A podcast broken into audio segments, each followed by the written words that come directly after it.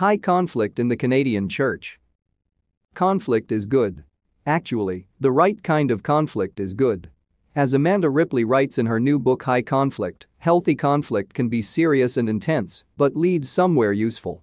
It does not collapse into dehumanization. High conflict, though, is bad. It becomes self-perpetuating and all-consuming, in which almost everyone ends up worse off. It's typically an us versus them conflict. Ripley's book tells stories of high conflict. A town council in California, a gang member in Chicago, guerrilla members in Colombia, and liberal synagogue members in New York relating to conservatives in Michigan. The book is a helpful one, important for anyone who wants to understand why conflict can become unhealthy and what to do about it. As I read the book, though, I thought of a current case of unhealthy conflict. The divide between those who think the church should reopen in Canada and those who disagree, as well as how to respond to those who have been charged or arrested for violating public health measures. On paper, this shouldn't be a case of high conflict. The two groups agree on a lot of theological issues, but they also disagree on other issues. Hurts have accumulated. Rhetoric has become heated. Divisions have become pronounced. Fruitful discussion does not seem to be on the table. I felt the strain in some of my friendships and in my circles. As I read Ripley's book, I wondered how we could turn this case of high conflict into a healthy one. Two themes and three stories stood out to me. What's important? The first story involves Gary Friedman, a mediator who found himself in flaming conflict on a town council. As things got worse, Friedman asked himself questions he'd used of others. What's behind that? Why is that important to me? What would it be like if I got what I wanted here? There was a lot of noise in his head and plenty of blame to go around. But eventually he realized that what he'd wanted most of all was to prove there was another way to do conflict, a better way. But pressuring people to adopt his worldview was never going to work. Friedman began to realize that he shared a lot more than he realized with his political opponents. He began to pursue the larger goal of what he really wanted, rather than fighting every skirmish. What do both sides of the current conflict want? I suspect we want similar things, even if we disagree on how to get there.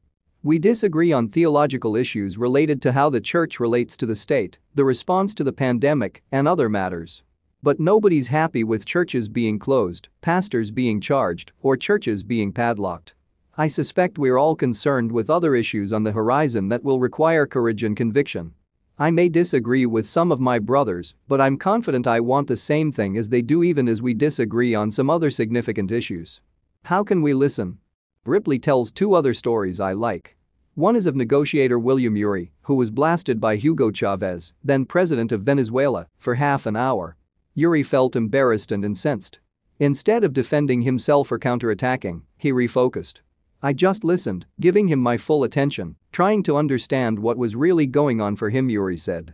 Eventually, the anger left Chavez's voice and his shoulders sagged and he said, okay Ury, what should I do?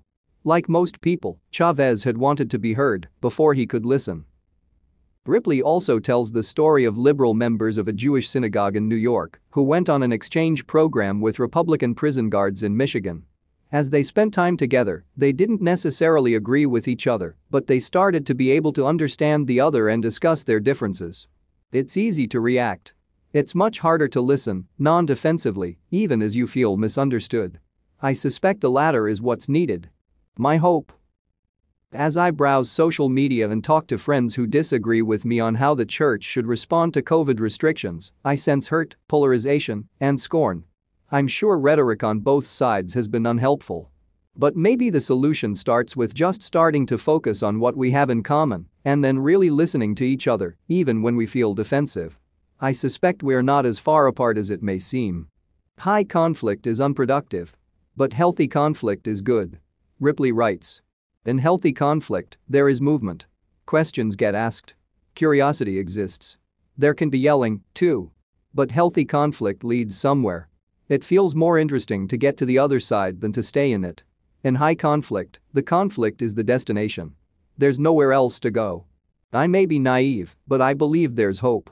I pray that we'll be able to find our way to healthy conflict as we consider how to bridge our differences and love each other, even as we disagree on issues that are important to us.